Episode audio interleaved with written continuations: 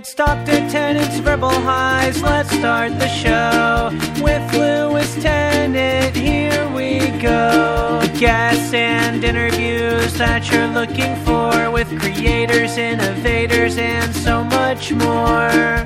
For all episodes and further info, verbalhighs.com is the place to go. Welcome to Dr. Tennant's Verbal Highs, a podcast podcasted from a bubble uh, in Tamaki Makaurau, Auckland, New Zealand. My name is Lewis from a bubble. I'm the host of the show, and um, yeah, New Zealand um, gone back into lockdown, bro. Back into lockdown, bro. Um, which is unfortunate. Um, I was just speaking to uh, someone last week from Melbourne named Fiona Bourne, who's my guest today, and I reflected when I finished that conversation about um, how much of a struggle it must have been for everyone in cities such as Melbourne that have been in lockdown for so long, and particularly at home, obviously, because Fiona's an old friend, and I lived in Melbourne for quite a number of years, and I have a crew of kind of like uh, long term besties over there. But uh, yeah, anyway, so. Don't know if it's irony. Here we are in lockdown. I could, I mean, I could professionally potter. I've got no problem with pottering. In fact, pottering and um, you know constructive pottering, and combined with kind of existential angst about what I should be doing based on deriving an income in this society as we understand it, is what causes me existential angst. If uh, if I could just if I could just constructively potter without the constructs of um, things and stuff that you have to do through work, I think I could probably do this forever. I might need a hamster wheel out the back as I'm in an apartment, and um, uh, I'd like to um, I'd like to not be airlifted out of here one day covered in um, in melted chocolate. uh, but uh, but yeah, otherwise, like um, I think I could do lockdown okay if it wasn't for the existential angst of um, holding on to things like income coming in and uh, and uh, those kind of obligations. That's probably not true. I'm rambling because um, we're in lockdown again. Let's not dwell on that. It was lovely chatting to Fee. I think what she's done is quite remarkable. So it's sort of a two pronged uh, reasoning for approaching her about this. A, we haven't we kind of lost contact, but again, one of those people I consider once we're in the room together, even though it was via Zoom, it kind of feels like where we where we left off. And the intro and, and Fee's reaction to seeing me pay, pays tribute to that. Um, so yeah, lovely in that regard to reconnect. But the second one is what she's done is quite remarkable, which is build from scratch and by hand a very large sound system in the Jamaican reggae tradition. Um, huge amount of bass scoops and mids and high speakers and amps and so on, and uh, combine those with a knowledge of how to operate it, make it sound sweet wherever you are, and some great records, and you're away. People literally um, feeling music. You can look at the pic I posted for this episode for an idea of uh, what she's built for those not familiar. And also, I did an article on reggae sound systems in New Zealand for audio culture. So if you're new to it, or actually um, not new to it, but interested about reading about the history of uh, such the scene in New Zealand, it is something like the rise of sound systems in Aotearoa on audio culture. A combination of those words will bring up that article I wrote way back in 2013. But as it's historical, it's um, it's evergreen. It's evergreen in terms of the context. Fee's not uh, in New Zealand. She's from New Zealand. She's from Palmerston North, and we chat about that. Chat about coming on up. Chat about a bunch of stuff. She's lived in Melbourne. That's where we met. Um, Twenty far out, twenty years ago. 20 years ago. That's crazy. Doesn't seem like 20 years ago. Time gets quicker. I'm going to be dead soon. Um, we talked about both getting to Australia on the smell of an oily rag, uh, lockdown as I spoke. Uh, her being a Kiwi who has li- been living in Australia for all that period of time, uh, existing within their economy, um, working for a wage, you know, never drawn a benefit, etc., etc., etc. But because she got over there after February 26, I think it is 2001, and I got there on January 6, 2001 uh, she qualified for no uh, financial help from the government over lockdown, which I find quite quite baffling. Um, but um, but she's done it. I, I, um, I, find it baffling, you know, broadly, not, not particularly to do with, with the Fee situation, but that that's the situation for New Zealanders there, and kind of more um, shows you how bizarre kind of rules and law laws are sometimes. I did some reading today, and, and my understanding is that even though I've left there in 2007, if I were to go back tomorrow, I still qualify for the pre January or February 26, 2001 benefits, which is I could go over there um, and, for example, go on the rock and roll, go surfing in Queensland, mate. Get loose. Get loose, mate. Um, no one's getting loose. I was thinking about the big day out today. Good memory of the past. Getting loose. A big day out. I mean, what a concept for an event in these modern times. The big day out. Even just a day out. Just a day in. A little day in. Maybe there's a Zoom version of the big day out that could come. Um, we talked about uh, her wanderlust, uh, working for Crown Casino, not really realizing what it was back in the days when she turned up, and um, what's kind of been exposed there in Melbourne that was kind of always apparent but has been exposed now. Um, talked about pressing dub plates. We talked about operating a sound system.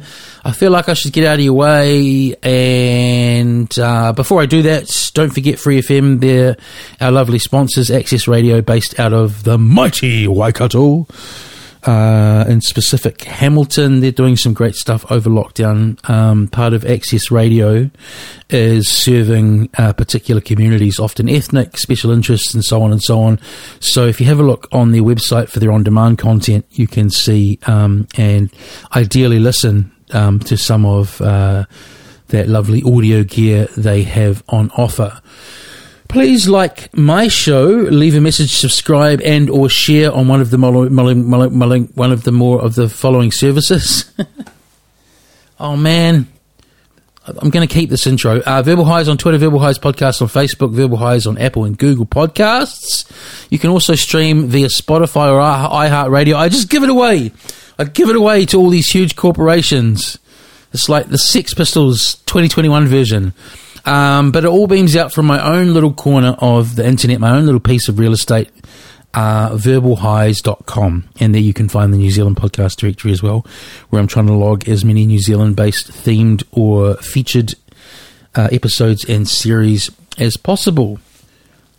Take it away, Ms. Fee. This is Dr. Tennant's Verbal Highs. Um, There's a friendly face. Thank you. Kia ora. Kia ora from Aotearoa um, you sound great because the reason I say that is yesterday um, I've been a bit slack with these for a while and I recorded another Zoom um, chat and it sounded way more like when they don't sound that great, you know, and there's all that. Have you done many, uh, many of these with the. Uh, I've done a few, yeah, like when it sounds a little distorted.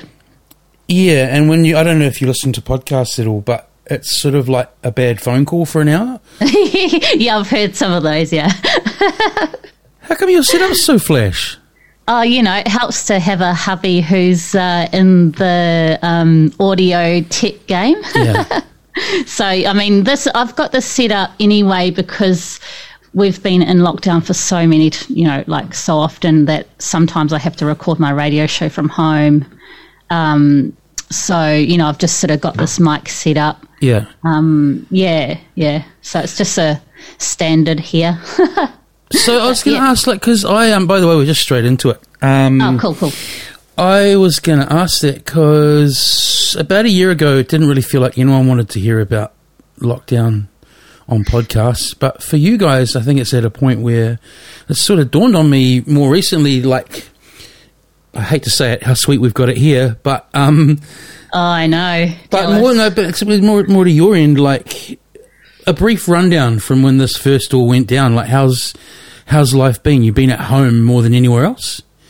Oh yeah, absolutely. I was actually talking um, to Adrian about it today, trying to sort of think about how much time we've spent in lockdown.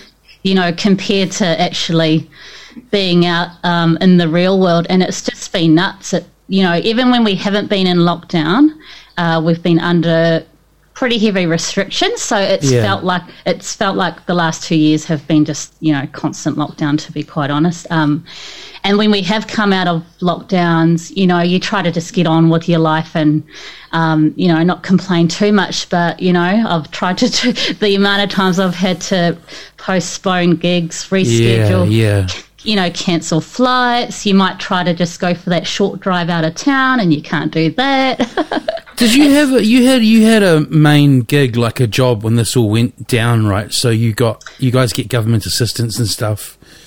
uh, it's actually quite hard for Kiwis living in Oz to Oh, get still. assistance Yeah, it's um.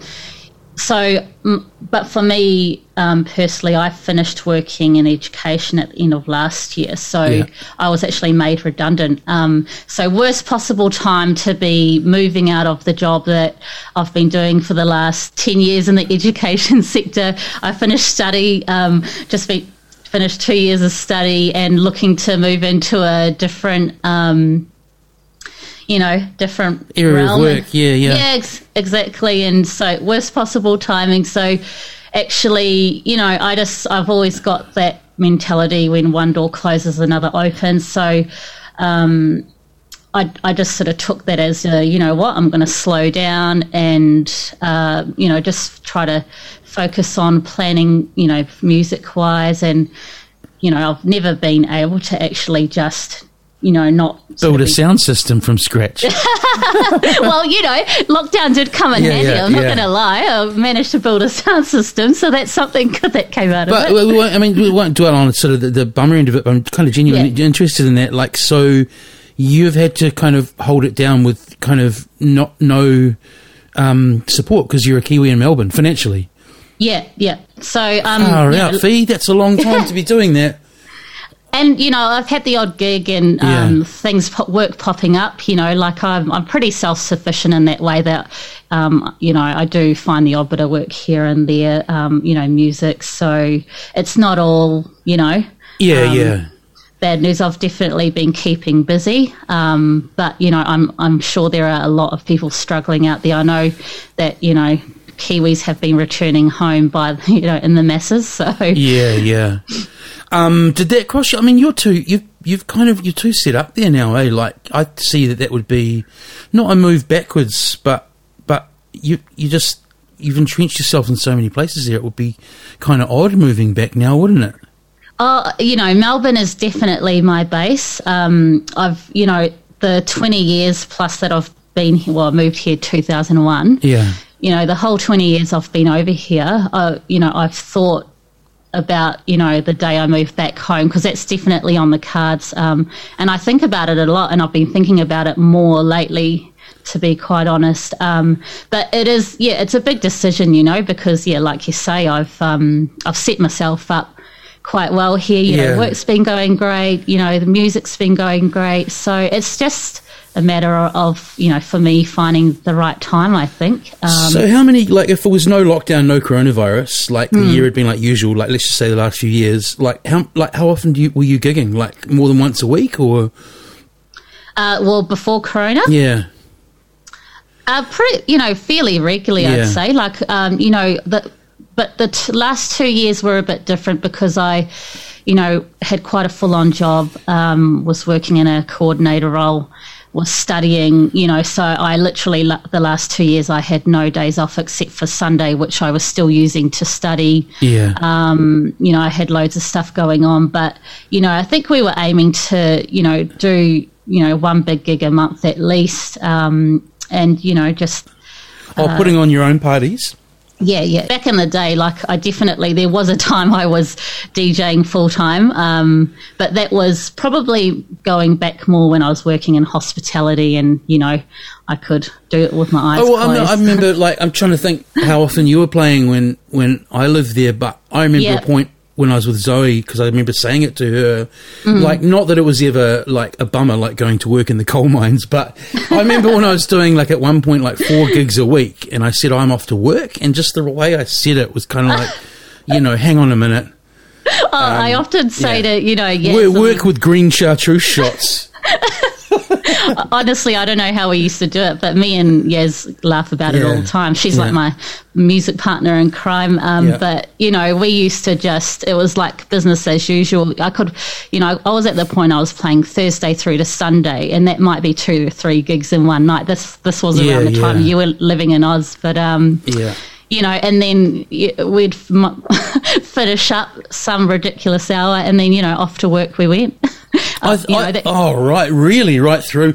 I um, one of the sweetest ones I had in hindsight, and I wish it had kind of grown. I don't know if you remember me doing this, but I assume that Big Mouth is still there in St Kilda. It's been there forever. That cafe on the corner, or it's like I a cafe bar owned by the people that used to own the lounge. Mm. I had a Sunday afternoon there, and they they they they'd pay me to play from like oh, I can't remember, might have I been remember. like two, three in the afternoon till whenever it shut. Um, yeah, good halcyon times. Do you think the coming back thing is like is that a getting?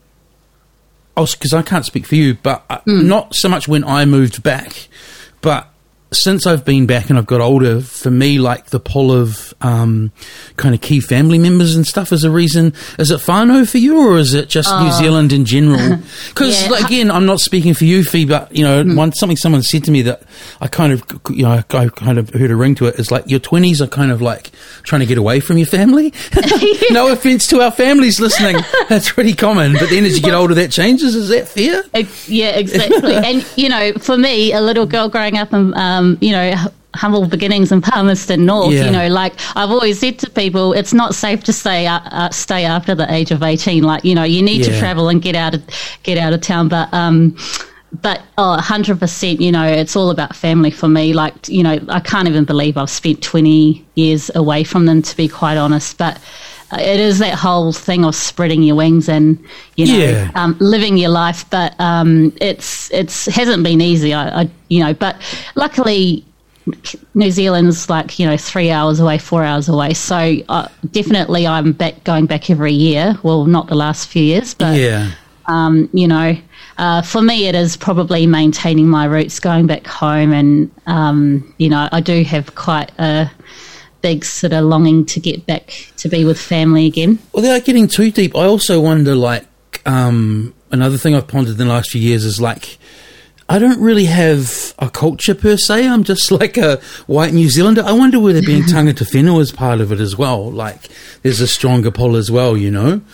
Absolutely, yeah. You know, um, my marae's in Shannon, Poutu marae, um, and I've there's you know so much you miss like in terms of culture and having those traditions and things that you grew up with. That's just yeah. the ad, the added kind of um, you know, uh, it definitely compa- you know adds to it. Um, you know, to me wanting to go home again, but I you know I do I miss all that. Have you noticed since you've been gone? I noticed it coming back. I remember the first time I really noticed it was when Māori TV was a thing in New Zealand. But since then, do you notice that Māori culture is just more kind of visible in New Zealand each time you come back? It's something I'm quite proud of, to be yeah, honest. You yeah. Know, I, I, because you know, especially you look at the comparison, you know, New Zealand and Australia. Like Australia has a rich uh, culture, but you know, they are far from where we are in, in New Zealand in yeah. terms of yeah, celebrating that. So. Um, and I think I go back home and it's the little things to me. You know, you might go to the library. There's a sign in Māori and a sign in English, and yeah. um, you, and you know, I think for me, um, you know, on my mum's side, um, being Māori, um, you know, it's that connection to the land as well. And so, is your iwi from around Palmy area or a different part of or, New Zealand? Yeah, or, or what's your what's your iwi? A yeah, Ngāti people I went to school. Okay, what what were your folks doing for you to grow up in Palmy? Like, my my mother um, was working as a nurse for you know most of her career. So um, I think it was the fact that she ended up working at Palmerston North Hospital. Yeah. Um, don't quote me on that, but I know that definitely growing up. Um, I, I was living with my, um, you know, grandmother a, a, lot, you know, when we were young, yeah. Um, just while mum and dad were working. My dad was a carpenter. Yeah, mum was a nurse. So I think that's sort of we, how we ended up um, in Palmy yeah. is an interesting place for me because, like, um, I thought about it with another mutual friend of ours, um, Josh, being from Whanganui. Like, there's not many places in New Zealand that are inland. It's inter- just interesting spots. Like, most people grow up in New Zealand quite coastal. I don't know where I'm going with this, but there's something in those towns that are like in the middle. There ain't many of them, you know. Um, yeah, yeah, I mean, you, I, I, think you know, even though it was a small town, um, but yeah, uh, I'd say. I mean, I've got family all up um, the North Island between Wellington all the way up to Auckland. You yeah. know, so Palmy was kind of nice middle um, middle area, I guess. Um, you know, I could always head up to Wellington um, in my later teens if we wanted to do anything. Um, but you know, well, there's not much to do in Palmy, to be honest. It is, yeah, it is. Curious. it is curious. Let's spend the next hour on Palmerston North. Um, it is curious. It is curious because um, uh, the thing you said about you need to kind of get out and spread your wings and stuff. And I, you know, I don't knock people who make different choices. Some people just want to settle down, have a lot of kids straight away. Great, but it does buzz buzz me out when I go back to like the eastern suburbs in Welly where I grew up and there's people from you know my generation who've kind of kind of like clearly never left there, eh? Um, it's yeah, yeah, it, yeah. you know different as I say, different strokes for different folks. But I'd imagine when you go back to Palmy and there are those people there, it's like yeah, it's it, it is quite a different mentality staying somewhere like there, right? Yeah, like absolutely. there. and at the same time, it's heartwarming. You know, for yeah. me, I, I, like it, there's you know on one side I think I'm not, you know, I just I couldn't do it myself, you know, like I, I needed to get out. But um, I, I do love being able to go home and knowing that things don't change and seeing those old faces and yeah. people who are just, you know, solid. Yep. Solid friends that I've known from high school. No, you know, that's a good flip on it. If you went back and everything had changed, it would be like it would be quite bummer. Quite a bummer. It'd be like your family home had been torn down or something, right? Yeah. What was definitely. the plan when you first? Because you got, um, I think maybe the first flat that you lived in was that share place where we paid that guy in cash every Thursday night. Do you remember that? He was a love, nice enough fella. He looked. He, oh my god! He looked a bit You're... like a Rob, kind of Robbie Williams. Um, oh, what a blast from the past! What a blast from the past. Yeah, on um, some something street in in Prahran. That's um, That's right. that's the, right. Near, It, Station. It's quite a good deal for me. Really, It was like 120 bucks a week for everything. Use as much power as everything. But yeah, what, pretty, what, I was going to say, I'm pretty sure it wasn't legal that place. nah. Oh, if there'd have been like Graham always said, if there'd be like what he was doing was fair enough, but if there'd been something like a fire there, man, he would have oh. been like front page of the Herald Sun. But it was good for us, good for us travelling. But I was going to say, when you came over, was it just, um, oh, here's another adventure? You know, I might be there a month, I might be there two years, I might be there uh, 20 years. Yeah, I definitely felt like when uh, I left New Zealand, like I just felt like everything was a bit too comfortable. I, I, I, was feeling pretty, you know, privileged and lucky to have the life I had. You know, I can't complain. Like I was, um, you know, back in New Zealand before I came here, sort of in my prime and just living a great life. Um, you know, had no real worries. But yeah. Uh, I just felt like I needed something else, you know, and there was more to C- life. Comfort can be kind in. of complacency. Yeah, exactly. So, yeah. and I wanted to get out and see the world. And, you know, because at the time I was developing a huge passion for music, I just, you know, I think travel was um, a big focus of mine, if not to get to the UK, um, at least, you know, head to Melbourne. Um, yeah. And, you know, um, and the reason I did leave in the end was just because you know an opportunity came up. A friend was. Um, was that Dwayne? Did you come that's with Dwayne? Right. came with Dwayne and his partner at the time, but that's our everyone. That's our friend who's been called Tyler for years. And to be honest, he picked he chose his new name well because right. he's definitely a Tyler, not a Dwayne. Because I, I remember at school there was an anti-smoking poster, and it says even your cool uncle Dwayne does it or something, and it's just like. But yeah. you were one of the few people, I don't know why, whether it was you shit stirring or forgetting, but you were one of the few people who'd still call him Dwayne when everyone else kept calling him Tyler. Was that, a, was, was, that yeah. a protest or was it bad memory? It, it, was a little bit, you know, it was a bit of both. I think yeah. I, I, just refused to kind of have to give it up because, you know, I knew him as um, Dwayne. So, but in the end, I think I. I think when he spent, I think when he spent six or eight hundred dollars on a pony fur wallet, that's definitely a Tyler, not a not a Dwayne. Have you seen him around? in the last few years? Oh, probably not so much. Well, we've we have bumped into each other. Uh, we might have caught up, you know, maybe a year ago, but you know, our lives have just been so busy. It's that Yeah. awful. It's that awful excuse. Um, but yeah, well, I have to say, you know, we haven't caught up as much as we should. But you know, I don't think either of us hold it against each No, no, and that's that thing of once you're in a room together, much like this, it's well in a virtual room. It's kind of you pick up where you left off, right? Yeah. Um, the- I think there's also getting older, and there's um, there's uh, also, of course, coronavirus. is Another good reason. My uh, at the time in Wellington before I moved over in 2001, I was working in M store, living with some relatives. Um, In what M store? Yeah, it's it's a CD replication duplication Ah. company, um, Yeah. and that's where I ended up working. Actually, I um, lived in Welly for few years. You know, I was loving it. That was a great job, and I met lots of interesting people through that because you know a lot of artists would come to us and Come get to get stuff burned. Yeah, yeah. Ex- yeah, exactly. Yeah. So, um, I think he thought I was a bit crazy because you know I was there one minute and then the next I said I'm off to Australia. Who, who thought who thought you were crazy? Um, my uncle, I think he thought I Uh. was running from the law because it was that's just so me too. I'm quite spontaneous in uh, in that respect. That I'm Well, not, you know. kind of are, but at the same time, you are really you you kind of put your head down with other things. Like I was thinking about all that time because you must have been following this um, Crown Casino falling apart, right? Uh, a little bit, yeah. Yeah, You know, like um, you worked there for ages, right? And it's kind of like it's kind of like the reggae terminology. It's kind of like working in Babylon, right? Babylon, exactly. And you were in the high rollers room, right? You weren't. You Yeah. weren't. You you weren't a croupier. You you were um, No. for food and beverage service. yeah, um, that's right. You know, you're you you you you're like you you know what's up. Like, did did was it a sketchy place to work? Oh, 100%. Yeah. You know, there's, you know, it's like you sort of, I guess, turn a bit of a blind eye to, you know, you know, it's not in your face, but you definitely know that it's, there's got a seediness to it that, you it's know. like um, high, like big crim vibe, right?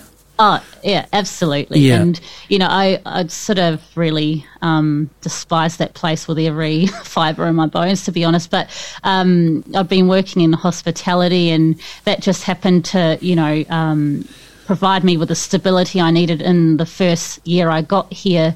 Um, you know, always had the hours, so I sort of, that, you know, I But you were there out for a longer than that, right? You were there quite a few years. I'd say seven. Yeah, because I was going to say I'm saying that as like kudos to you because you kind of did the opposite to what I did, which is kind of flit around. But you did something that wasn't ideal. But as you say, it provided you that kind of base. But Hmm. I remember, I think it was when I was still there that you said you're in the high roller room, and I thought shivers like as if the main floor isn't like a bummer enough. I'd imagine that that's like a kind of, as I say, a bit of a den of Well, of, I, of yeah, I have to tell you, have to tell you a funny story because I mean, Tell me all know, the high roller room stories.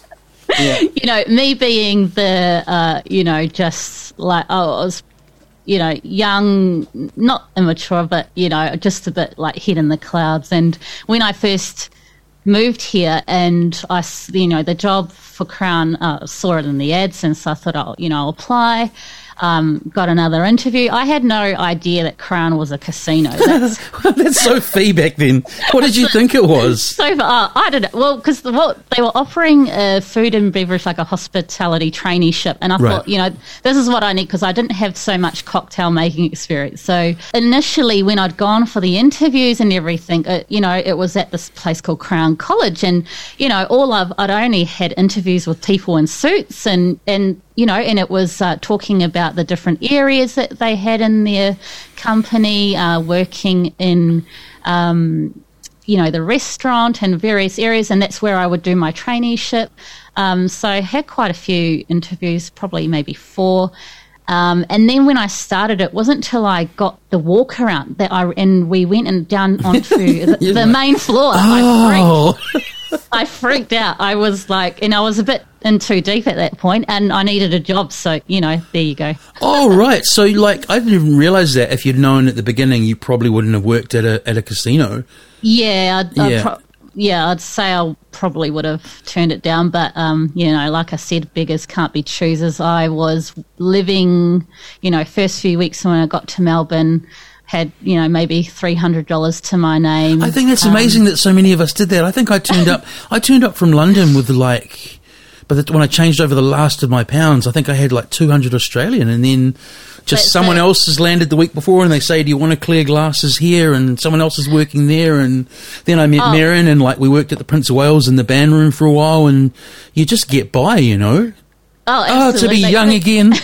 I think um, the uh, the day I got off the plane, I went and handed my resume out to maybe because I was staying at a hostel on Chapel Street. Yeah. Um, first thing I did was hand my resume out to about ten different bars and restaurants, um, and I s- actually saw another job for. There was a carpenter down the road from the hostel who needed, um, you know, like a handy person to help um, demolish some offices, and you know, me being a carpenter's daughter and thinking, you know, whatever, I'll give it a crack. Went, I answered the ad and walked down, and I think he thought it was a bit hilarious, but he entertained me, you know, and said, "Oh, what experience have you got?" And I said, You "Oh, mean basically because you're a woman? he said, "Well, no." He he made a point of saying, "Well, you Yeah. know, I'm not going to dis- discriminate here." Oh, that's what have good. What experience have you got? I said, "Well, not a lot, really, but I, you know, I used to help my dad out a bit." So, Yeah. and you know, he laughed, and um, I think he could see I probably needed the cash, so he, you know, gave me a hundred dollars wages for the day to just help move um, bricks, you know, into a wheelbarrow and. I mean, how can you the- how can you fuck that up?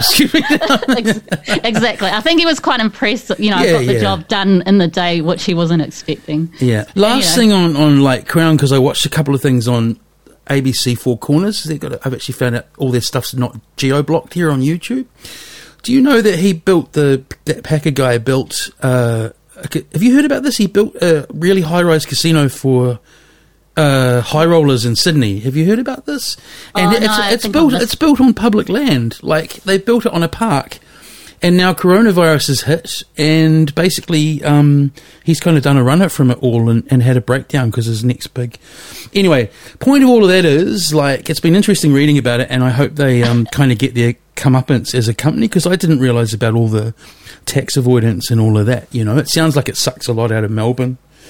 Yeah, That I mean, place- I don't, I don't know much about all of that. I was going to um, say, unlike, unlike something like the reggae sound system community, which is kind of the opposite of what's going on there. Do you remember? Um, I distinctly remember this for some reason, like talking to you about it the night after you went, when I think you went to a chant down or something when we were living in Prahran, and um, because of our like slightly prejudiced view of what a Melbourne reggae night would be like, we kind of both dissected and were quite surprised about how good you said it was. Because I'd been to some quite cheesy ones um, before that. Yeah, but right, but but yeah. the point of that is is um, you can tell me otherwise because you're the expert. Is like I think we arrived at a good point in time for that music to grow in Melbourne. Would you agree with that? That this that, that it's kind of a lot bigger and stronger now than it was then. Oh, definitely. I think because you're talking about 2001, aren't you? Um, yeah, I mean, sure- just vaguely that first that that year, Yeah. that moving on to the Croft and stuff. But that initial first time that I'd been out and worked a shift, I just I just seem to remember that you'd gone to a reggae night and kind of told me all about it. Yeah, so yeah, two thousand one, two.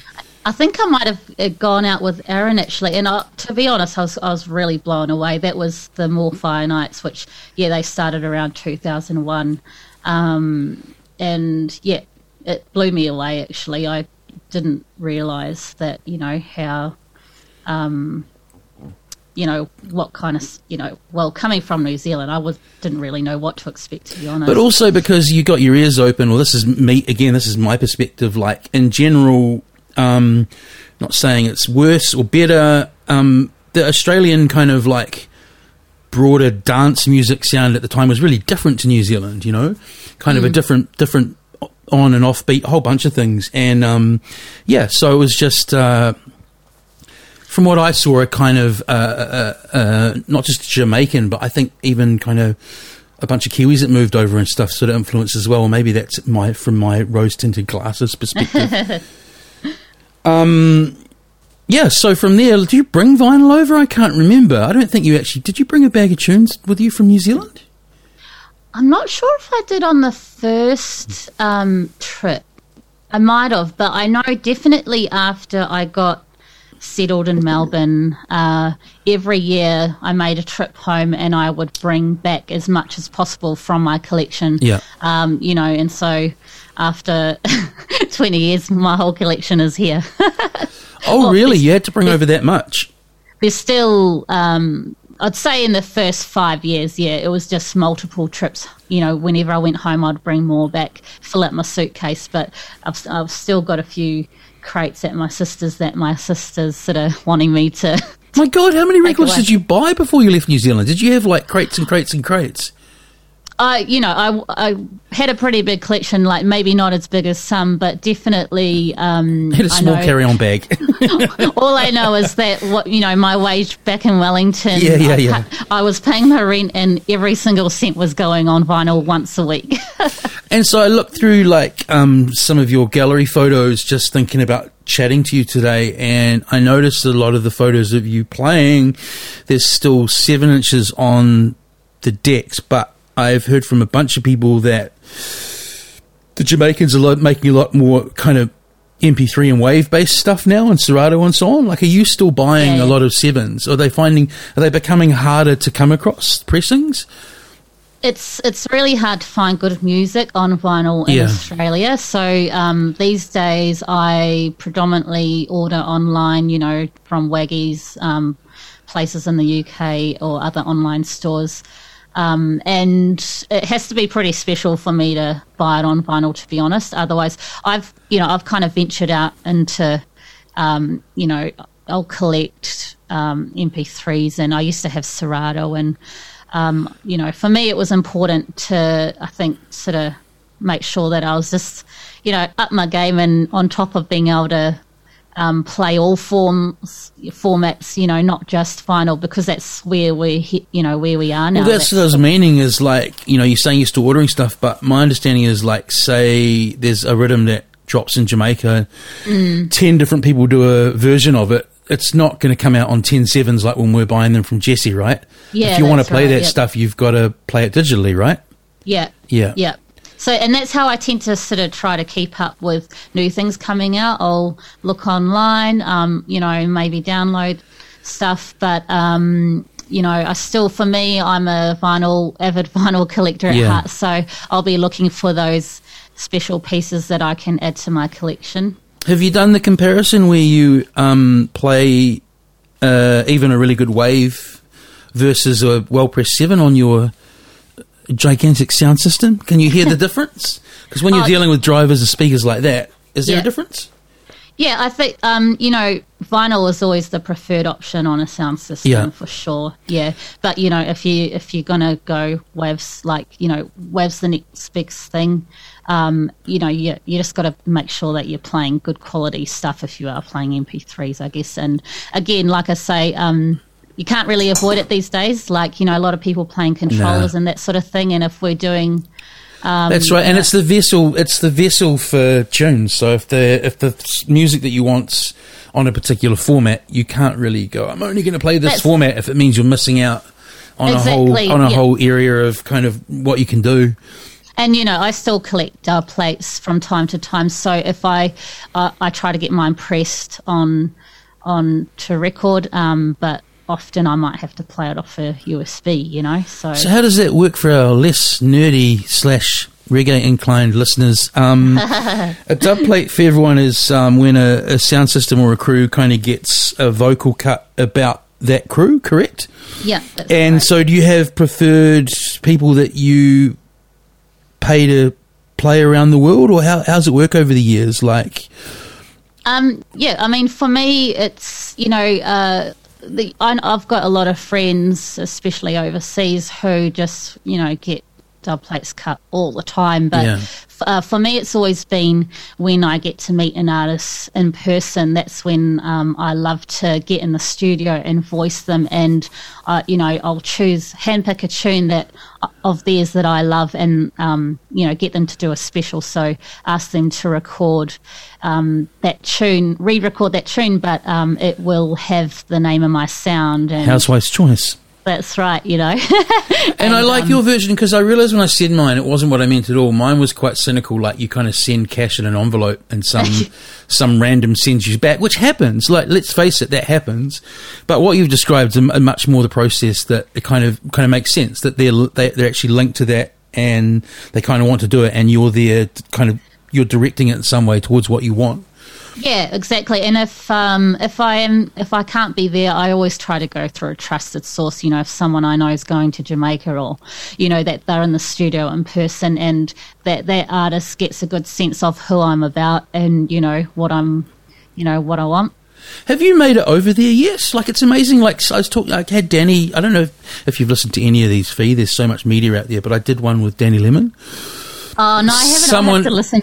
okay, someone who's um, you might listen to one now if you want to hear back to yourself. um, you know, someone like that who's uh, we, you know, goes without saying who Danny is reggae wise. He's not been to Jamaica. I had. Um, do you remember Jazz who did the Wednesday night jam? Do you remember Jazz? Anyway, I had oh, guy who did the Wednesday yeah, night jam for ages in the nineties. Worked at Flipside as their hip hop guy. Never been to New York. You know. Yeah. Uh, have you, you haven't been to Jamaica, right? I can't, you know, to this day, I can't believe it. But I know that, um, you know, when Yaz and I sort of met around 2004, she's the other half of Housewife's Choice. Um, but uh, we always planned to go to Jamaica. And I know that, uh, you know, during that time when Jesse I was traveling over there regularly um, and taking PBS members over, there was, um, he, oh, I can't remember what it was called actually. But um, yeah, I saw always, he was doing some sort of like great. He was doing the tour leader, like the reggae tour. Yeah, yeah, yeah, yeah exactly. Yeah. And um, we always planned to do that together, and possibly, uh, you know, either just travel on our own or as part of um, that tour. But uh, it just never like synced up. You know, it was always when I had the time to go. Yaz was busy with work. You know, because we've both had yeah. our careers over yeah, the years. Yeah, yeah, yeah to manage. Um, but actually, so we're talking like it's not like we're it's not like we're in our eighties and reflecting on the things we haven't done. It's like there's still plenty of time to do it. Yeah, yeah. If the world ever opens up again, do you remember the night of how your sound system started? The night when you ah. left my sound system. hey, I spent ages putting this night on, folks, and Fee was on the lineup and had a couple of other people. I thought, yes, this is going to go forward. I was inspired by Roots Foundation in Wellington. It was our first night. We had a great night, and then by the end, Fee had bloody started another sound system. it's terrible. Left me in a real lurch for the next one. But look, who, who, who endured in the end? as, as far as I'm concerned, I'm always a part of that. I'm just, you know, waiting, waiting for my just waiting for the call. That's right. well, on the, the gear thing for about um, for about 15 years or probably longer, I just actually lost the desire to play even for quite a few years. Mm. So I didn't really change any of my gear. Um, but I'm just looking over here. I won't bother turning the camera around. But I've gone from like zero to like I bought this Pioneer controller that looks like the Starship Enterprise. It's nuts. it's like a full, you know, like um, is it full, full channel? let's see. I'll show you. Like because you know it was like it's well over overdue. Look at that thing. No, that's the wrong. That's it there. this is oh nice. This is a visual yeah. visual medium, folks. That thing there. Um, yep. Lost lost one and lost first one in the burglary, but um, I've got insurance now. Get insurance fee. That's my advice. I th- actually we did. We've insured our collections. Um, so how did you meet? Well, this is when you get to your sound system, but um, thinking about lockdown. You said, "Al, how'd you meet? How'd you meet Adrian? Just at a at a at a, at a gig?" Yeah, so he moved over from the UK in 2011. Yeah. Um, and we met shortly after. So he actually shipped his whole sound system. And for people who don't know, um, Adrian's well, he runs his own sound. Um, but he shipped his whole sound over with him. Um, and so, yeah, we met shortly after he had moved here. Um, and I think we properly were introduced at uh, a gig I was playing at. It was a pressure drop. Um, and but I think we'd actually first met at maybe a, a, basement sessions. I get it's all it was a while ago now, but um, we were probably introduced at a pressure drop, and I was playing there, and um, that was you know the first time we'd properly hung out. And, right. you know, I just, I think I remember we just talked for a few hours. You know, it was that kind of like, um, you know, we both were just on the same level, talking music and everything. Um, and yeah, so that's how we met. Um, so that's a big. I mean, like coming over in your early twenties with a hundred bucks or two hundred bucks from New Zealand and you know carry on luggage. That's very different to coming from all the way over the other side of the world and shipping over your sound system. What was it that drew him to Melbourne first? Was there already family here or work well, or? Yeah, definitely work. I think at the time he had a working. He was working in a lab, um, science is sort of his background. Right. Um, and he wasn't enjoying uh, the the work at the time. I think it was where he was working, um, and that was the time of the G- GFC. What? I don't know. I don't I'm know. terrible There with was- acronyms. There were people were losing. Oh, global jobs. financial crisis. Yes. Yeah, yeah, yeah, Yeah. So, um, uh, yeah, th- people were losing jobs left, right, and centre, and I don't think he kind of realised how severe the situation was at the time, and he left his job, and then he realised he couldn't get work at all. So that uh, the fact that his brother was living here, I think at the time in Brisbane, um, he decided to follow his brother to Yeah. try and get work in Australia, and and yeah, he, I mean, it wasn't an accident that he arrived in Melbourne. You know, he, he did his research. He's uh, Yeah. a, a sound system fanatic, and so he knew of hardcore hi- hi-fi in Melbourne, and, and that's the reason he chose this city. So sound systems are interesting tale uh, uh, concept because um, I wrote quite a few years ago for Audio Culture. Have you seen that New Zealand website Audio Culture that has different stories about New Zealand music? Ring a bell? no, it's all right. Again, there's a lot of internet out there. Yeah, yeah. I wrote a story for them called "The Rise of Sound Systems in Aotearoa." So it's sort of like from um, now I'm going to blank. Uh, Twelve Tribes of Israel in Auckland, you know, Roots Foundation, Jeff and Mafia, you know, Toby now, da da da da, and um, someone in the article, the way the way they um, the way they framed it, I quoted him too because he, he wanted it, on, he didn't mind it on the record. Was he said that like having calling yourself a sound system but having no actual physical sound system was like something like being a race car driver with no racing car or something. But coming up in Wellington and the fact that I think things like the internet have really changed this sort of thing, like there were a bunch of sound systems that as we knew it were kind of collectives of DJs and often they kind it. of complement together and example of Roots Foundation, you know, Moo playing freaky stuff later at night, Lemon playing earlier. Um, there's been a real switch in Melbourne, right? There's like, I don't think there were any built systems when we lived, first lived there, right? How many are there now? I think you know. Uh, well, I know that yeah, hardcore was definitely um, you know the the first one around. Um, I'm trying to think of uh, another sound system that was around before him. Anyway, um, More like, I'm more asking, like, yeah, ru- you know, I mean, I'd say roughly, you probably know exactly how many are there out there kind of publicly playing now. Yeah, so I mean, since Adrian arrived in 2011, he was probably you know the, the second or third sound system Oh. um, in Australia, and then um, or, or roughly, and then um, you know now you're looking at God, I think there's maybe um, 60 across Australia, Wow. 30, maybe up to 30 in Melbourne. I, I'll have yeah. And are they all um, kind of, in one way or another, kind of Jamaican influenced or based, or are there ones that kind of play like Goa trance, or you know what I mean? Like, yeah, Uh, um, there's definitely a broad spectrum now, you know. Um, so there's um, because Bush doof's big in Australia, mate. Yeah, love it. Yeah, um, you know, you've got. I I don't want to name them because uh, in case I get um, get get it wrong, but um, there's definitely you've got your techno crews drum and bass. yeah.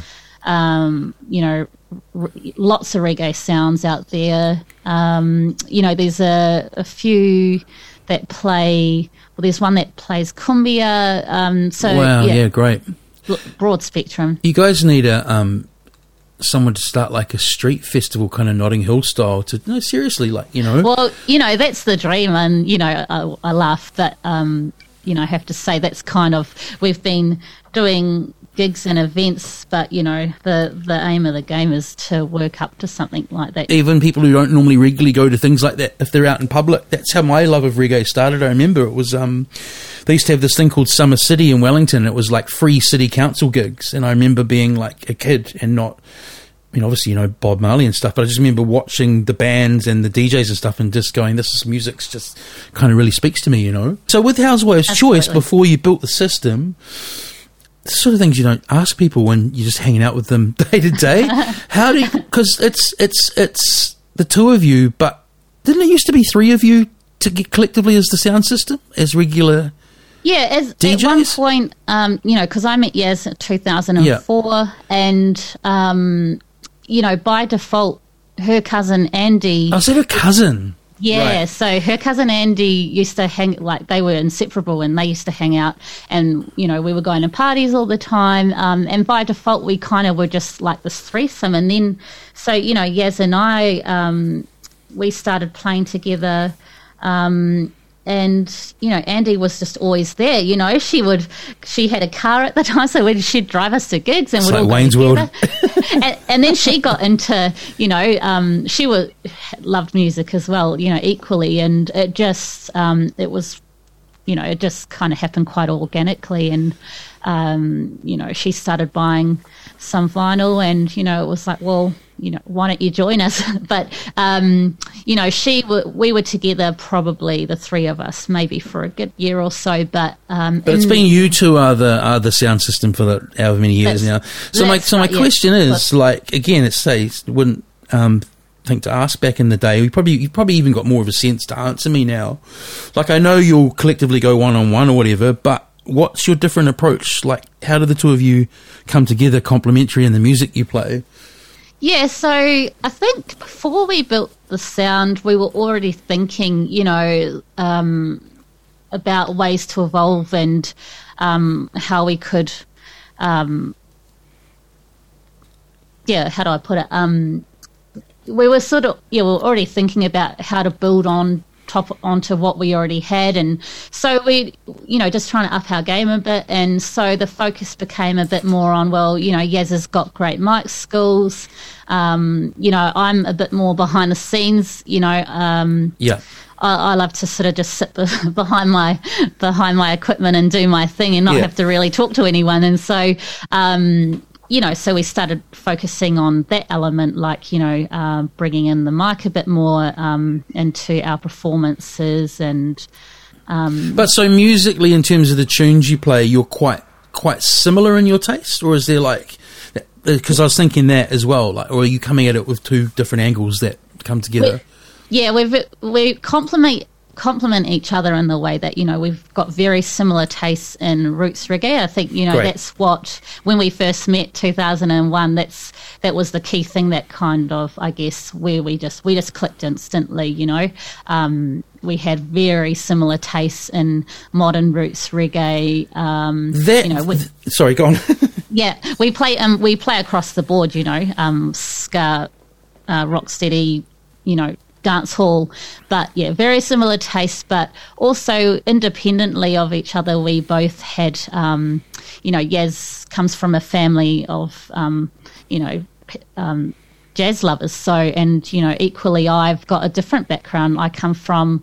Um, before I started collecting reggae, I was heavily into collecting house, techno, drum and bass, Yeah. hip hop. So, yeah, so good, good lower North Island approach to to, to, to dance music here. Um, and and I did, you know, you know, over the years, I've really appreciated that about Yaz as well. You know that um, we, you know, have um, like our sound is rooted in you know reggae and and roots reggae, but um, you know we're not those kind of people that just play reggae. Like No, I think it's like you know, and again, each to their own. It's like the people like back in the day um, who were like so. It's hip hop or die, or That's it's right, drum yeah. and bass or die. I think that's really limiting, and I've always kind of thought that is really limiting. And I also think, and I'm totally preaching to the choir here, that um, even if you do play a whole night or a whole session of Roots Revive, it comes through that you kind of listen to a whole lot of other stuff as well. Incidentally, that era um, of when we're buying lots of records off Jesse, of you do call like I guess that modern Roots is called Roots Revive, right? That kind of style, that sound.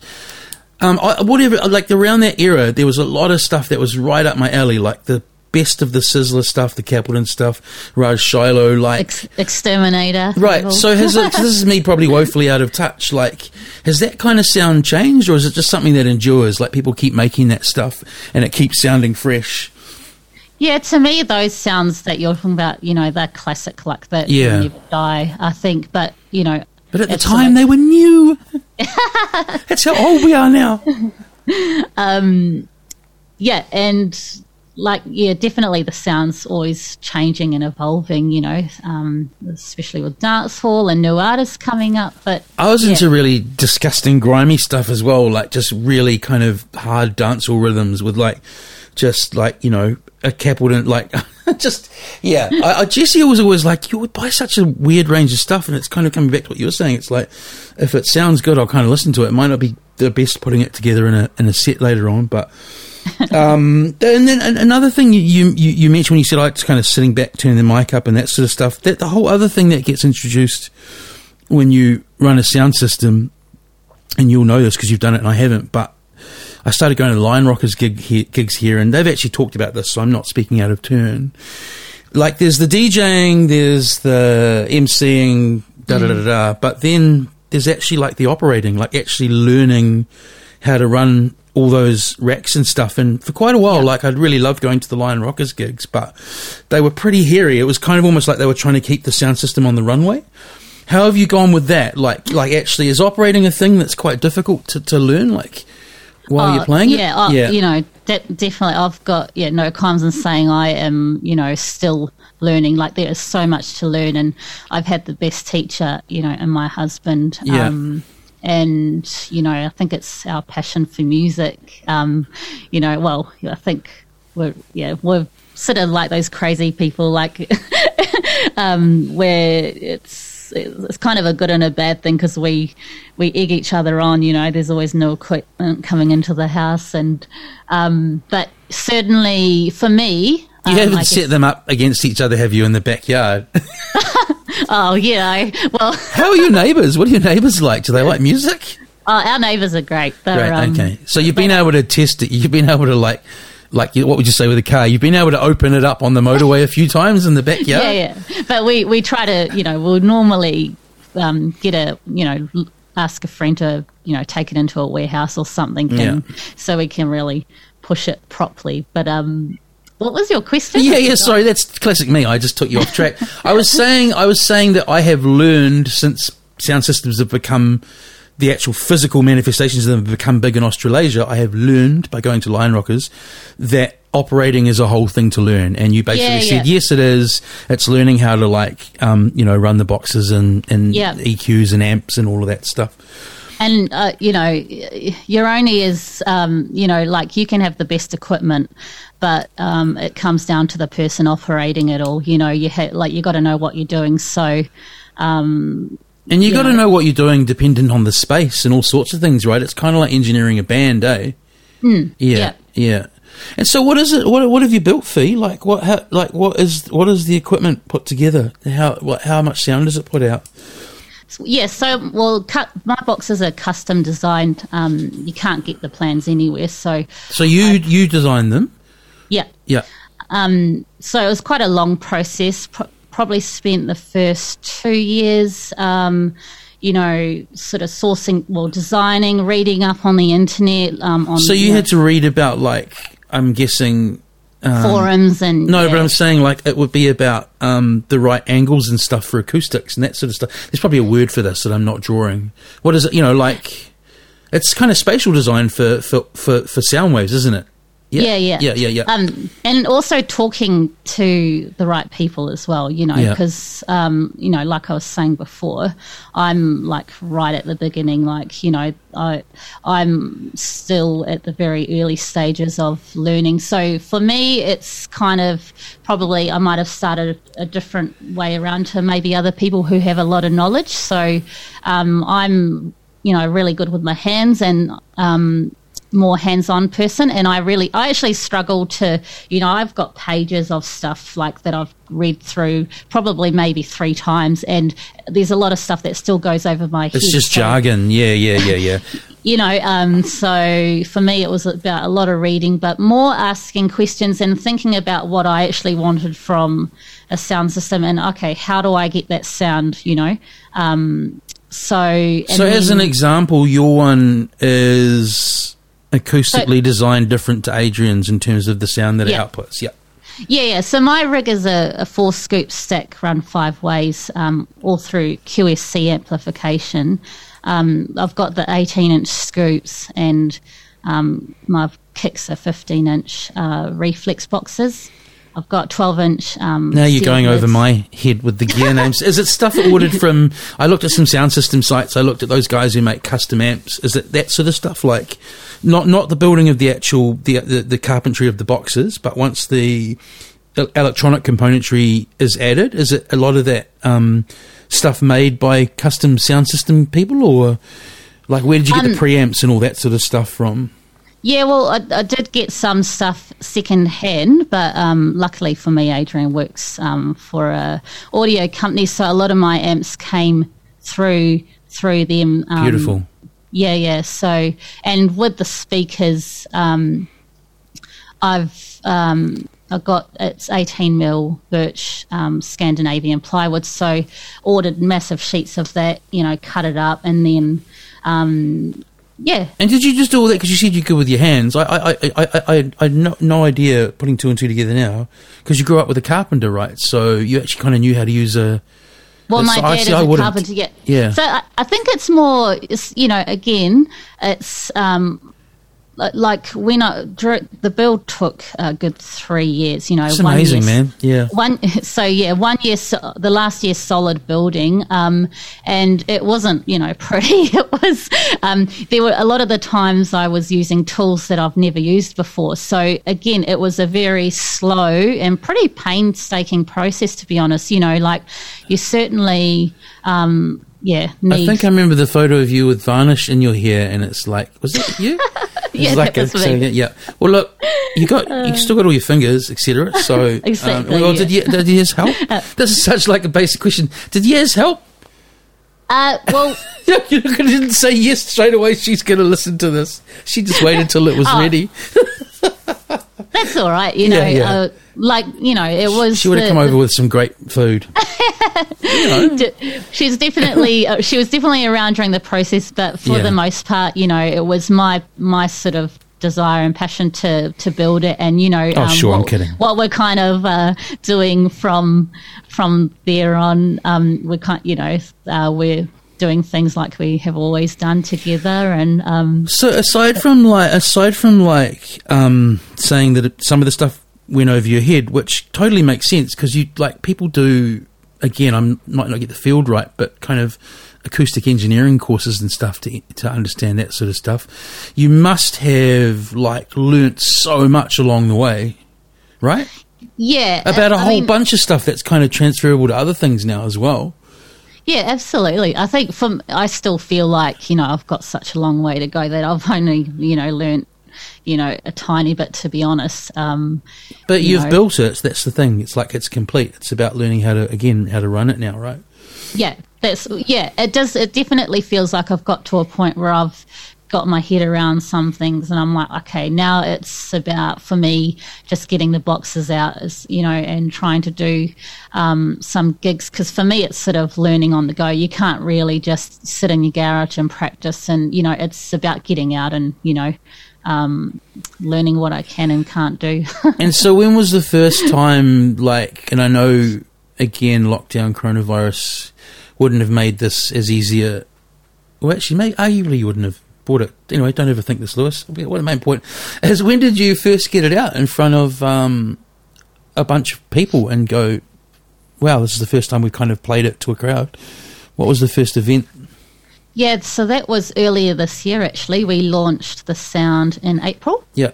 Um, and we launched it at a Ford Ever. So that's an event that um, we put on with well, my husband Adrian. Um, yeah. And so it, there were three sounds in the venue: me, uh, Adrian's Wall, Housewife's Choice, and Goodies Hi-Fi. Um, so that was a pretty significant um, yeah, day for us launching the sound system. Um, and, you know, the vibes were nuts. It's, we sold out and, wow. uh, you know, everyone came out of the woodworks for that one. Indoors or outdoors? Uh, Indoor a, nighttime it, thing. It was an indoor warehouse yep. um, party, but there were, you know, there was outdoor space as well, cool. so which was great. And it, yeah, it really was like a festival vibe. You know, everyone in that place was smiling ear to ear, um, and maybe you know, as a result of being locked down for so long. Yeah, yeah, yeah, yeah. you could have turned up with a transistor radio, man. You have to build that. but I think every single person in that place, it felt like they Yeah. came and shook my hand personally. Oh, that's great. the That's awesome, man. That's, that's amazing. yeah. Um, yeah. but yeah, so that was a great day. So, and since then, we haven't really, we've had, um, you know, lots of things on the cards, but it's just a matter of waiting till we can get back out again. Um, yeah. What about so now from like the you know that's what it's all about to like the kind of practical side of it. Like, what's it like moving the thing around? Like, have you had to buy a vehicle and, and all of that to, to move it? Well, yeah, no, definitely. By the way, um, folks, sorry, Fee, just before you go on about this, um, Hmm. folks, this, the photo I'm going to put up of you is one I found of you in front of what you've built. So Okay. by the time yeah, people yeah. are listening to this, that's the that's the system. Yeah. so moving that around, moving the thing behind you around, yeah. How does that work? Um, yeah, I mean, I built single boxes, so you know, with the idea that you know they'll be more lightweights. That was definitely a huge consideration when I was building. You know, as Yeah. a as a female um, and wanting to be self sufficient. Um, Yeah. you know. W- wanting to do everything ourselves, um, had to really think about the design aspects. So you know, and that's the reason we've got casters, and you know, I built handles into it, um, so it's easy to move. Um, yeah, and some of the drivers these days, um, they've got you know neodymium makes it lighter, so that's another you know when I was choosing the drivers, that was another thing that came into play as well. Um, yeah, But so, what does it pack into? Like, it's not like the back of a Honda Civic. So, what do you like? It must be a yeah. So well, uh, another good thing that came out of my redundancy at the end of last Yeah. year um, was you know I got a payer, and so I used that money to buy a van to a van. So it's like a stand. If if you pack it well, it'll fit into like a, a kind of standard van. Uh, well, because we've got two sounds, we had to, you know, really do get the measuring right to make sure. Because you know, our our plan is to go on the road with the Voxes. Um, so eventually, so um, Like you know, kind of around, even like going as far as a, around a lot of Australia. Yeah, yeah, That's awesome. definitely interstate. So we really had to look hard and think about what vehicle uh, we would be able to fit. You know, because you're talking about not just two sound systems, but amp racks and everything Yeah, else. yeah, yeah, you can't just pick those things up when you get somewhere. Like we need to take all our equipment. So um, it's a bit of a squeeze, but we we found um, actually a Fiat. Um, it's, What? It's A Fiat what? I had a Punto. it's not going to fit in a Punto. it's a pretty large van. Oh, like, oh, it's a you know. Van. Yeah, okay. Yeah, yeah, yeah, yeah. Um, and I don't, you know, sometimes I have um, listener questions, and um, just listen for the name here, Toby. To- Toby. Toby. f- Toby from um, Jeff- where, wherever, wherever in Auckland Toby's from asks, Yeah. and he won't forgive me because I did. I, I reached out to him to ask this uh, to say what do you want to ask Fee, and he said, um, "What preamps is she using?" Toby, this is for you. See, that that comes down to um, Toby runs a sound system in Auckland, folks. So yeah, this is getting into like real nerd weeds here. Reggae nerd weeds. Yeah. Tell him it's top secret information. Oh, that's the other thing with sound systems. You see, if they ever clash, tell they want to know what preamps he's using. That's an advantage. tell him I bet he want, he'd love to know that. there we go. Hey, we should probably we should probably end there, but um um because we're kind of when you do podcast, as you know, you're kind of like you're kind of on stage, kind of performing. But once we've um decompressed from this conversation, we should catch up again um off the podcast. Yeah, yeah. Stay in Cool. touch, basically, is Sounds what I'm saying. And um, whenever this fucking virus ends, um, if you're coming back through Auckland, look us up. But it's lovely to see you, Fee. So nice to chat to you. I'm Lewis. probably gonna. Um, I'm trying to get these regular again. I. It's quite a big. It's quite. It's quite. Sometimes it's more. Um, what's the word? It's sometimes this is easy to do. Other times you don't feel like kind of putting together a big long chat, listening to yourself and all of that. But I'm getting Yeah, yeah. motivated again, Yeah. and I want to try and get out one a week for the Oh, rest wow. of the rest of the year because that'll take me up to an average of 25 a year since I started this. Wow, yeah. Yeah. So point of that is um, I've got one to get out today, and then I'll probably Okay. put yours out um, next Wednesday. But I'll be in touch and let you know. Okay. All right. Hopefully there was stuff in there. Oh, it was totally. We did. We didn't miss a beat. All right. Um, yeah. Take care. Bye bye. okay. See, see ya. ya.